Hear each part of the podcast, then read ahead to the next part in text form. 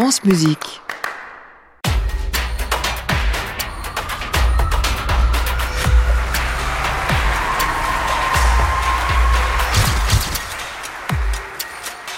La story de West Side Story.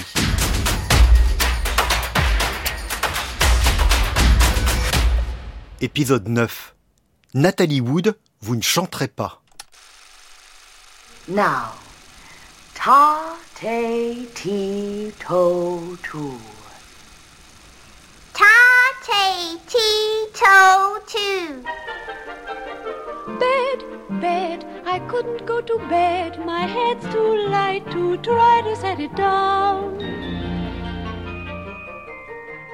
Sleep. Dans les années 1950, les grands succès de Broadway sont souvent adaptés à Hollywood. Le studio Warner débourse 5 millions de dollars pour tourner My Fair Lady avec Audrey Hepburn.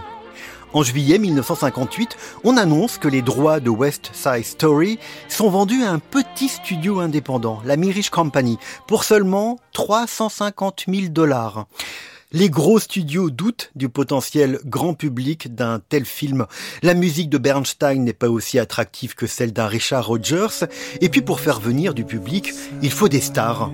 C'est là que Nathalie Wood apparaît.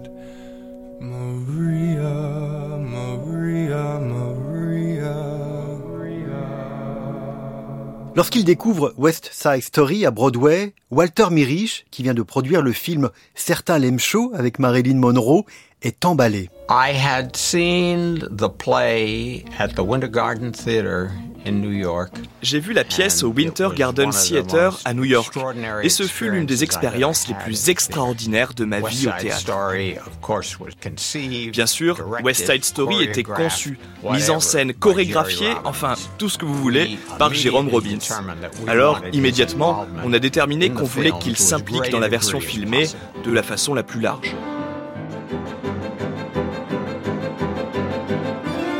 Le problème, c'est que Jérôme Robbins n'a quasiment aucune expérience dans le cinéma, si ce n'est en 1956 la chorégraphie, comme à Broadway, des danses du film Le Roi et moi. Walter Mirisch décide de lui affecter un co-réalisateur, Robert Wise. Jérôme Robbins dirigera les numéros musicaux et Robert Wise les scènes de jeu.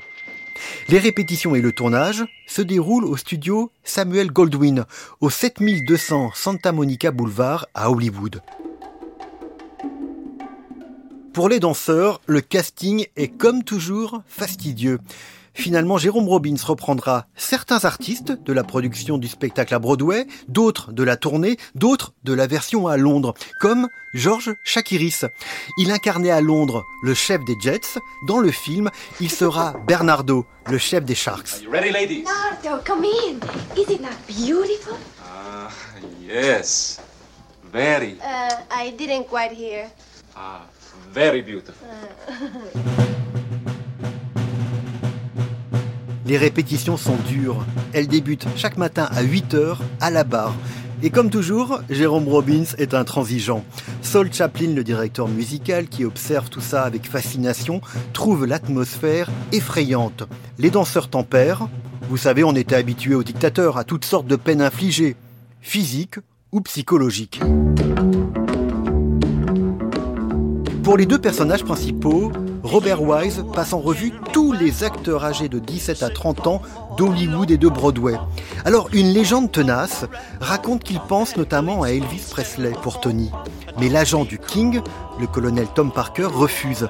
Il juge inapproprié que le personnage de Tony tue le frère de sa copine avec un couteau. Robert Wise songe aussi à Tony Curtis, à Paul Newman, Warren Beatty, auditionne Peter Falk, Leonard Nimoy et finalement choisit Richard Beymer qui venait de tourner dans le journal d'Anne Frank de George Stevens. À sa première audition, en mars 1960, Robert Wise écrit « Excellent, seule réserve, il est un peu grand avec son mètre 86 ».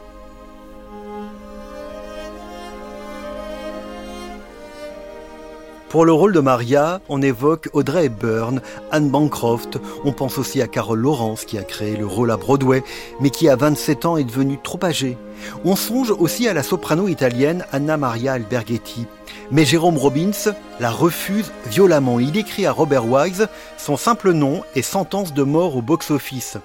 Quand vous le mentionnez, vous pensez immédiatement à un orchestre symphonique, à une famille de jolies pouponnes italiennes qui chantent une sélection d'opéra avec un vibrato à la Jeannette MacDonald.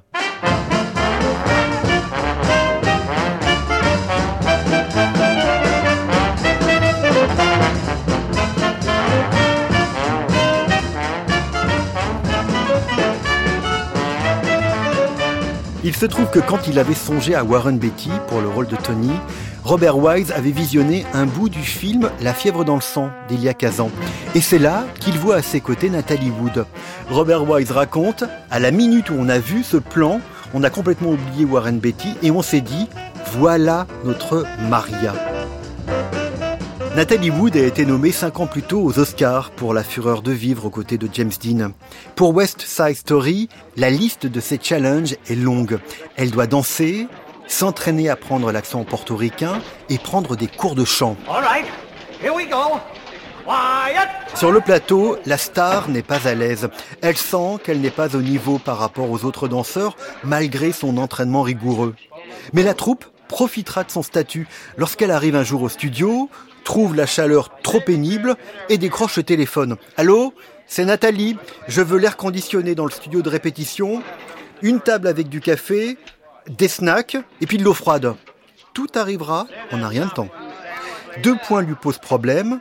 Tout d'abord son accent portoricain, elle est coachée par Rita Moreno, mais c'est un vrai challenge durant tout le tournage. Et puis le chant, ça faisait longtemps que Nathalie Wood voulait chanter dans un film. You got a certain little cute way of flirting with them their eyes.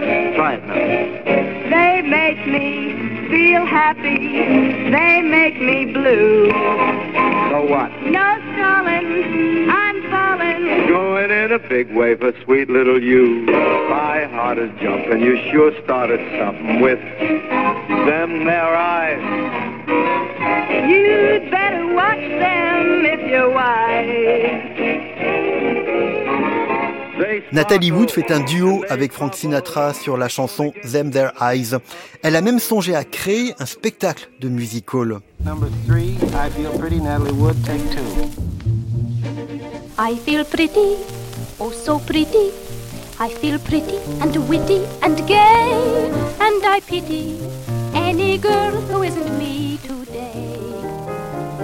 Pour West Side Story, elle travaille avec un coach vocal, Bobby Tucker. Elle enregistre les chansons de Maria. Et durant le tournage, elle joue sur son propre playback. Elle sera persuadée que ces enregistrements seront utilisés. On lui fait même des compliments.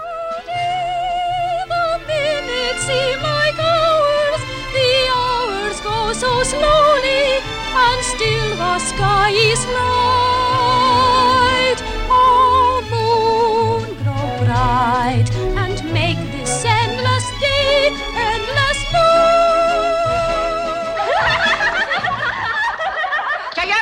Vamos, muchachas, chantez si vous voulez, mais en tirant l'aiguille, sinon vous finirez par chanter dans les rues. Pourtant, durant ces séances d'enregistrement, on lui présente une autre personne, Marnie Nixon, et on explique à Nathalie Wood que Madame Nixon enregistrera les notes hautes de la partition que l'actrice ne pourrait pas atteindre. En fait, Marnie Nixon la doublera entièrement dans toutes ses chansons.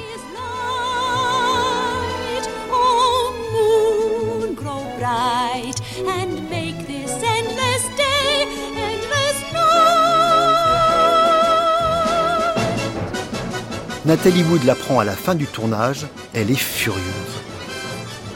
Ce n'est pourtant pas une pratique rare à Hollywood, c'est même la spécialité du directeur musical de West Side Story, Saul Chaplin.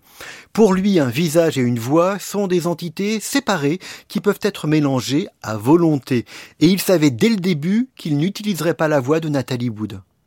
Par contre, on ne dira rien au grand public, tout est caché, et Marnie Nixon restera dans l'ombre.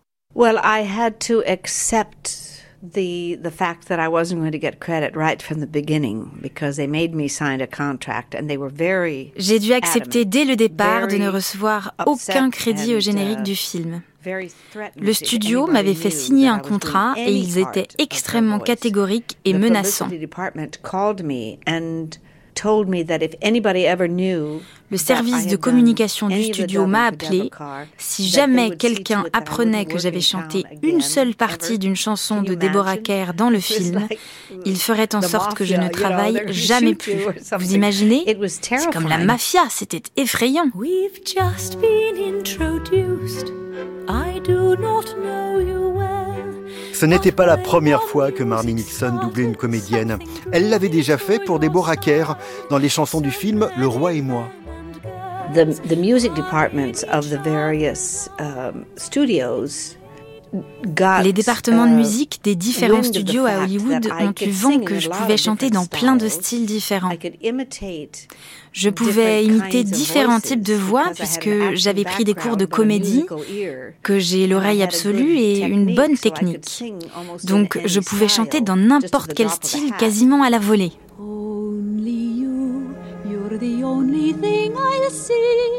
forever in my eyes, in my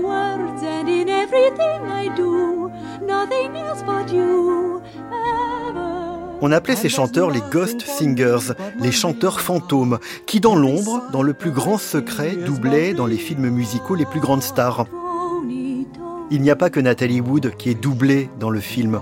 Si Rita Moreno chante America et dans le quintet de Tonight, elle est doublée par Betty Bond dans la chanson A Boy Like That. Même Tony, Richard Beimer, est doublé par Jimmy Bryant, tout comme l'acteur qui incarne le chef des Jets. Le public n'y voit de toute façon que du feu. On est presque comme dans le film Chantons sous la pluie, lorsque Cathy Selden double en secret la vedette du cinéma muet, Lina Lamont c'est la magie du cinéma et sa cruauté. Dans le dernier épisode de notre enquête, nous vous raconterons comment le film fera de West Side Story la plus grande comédie musicale de tous les temps. À réécouter sur francemusique.fr.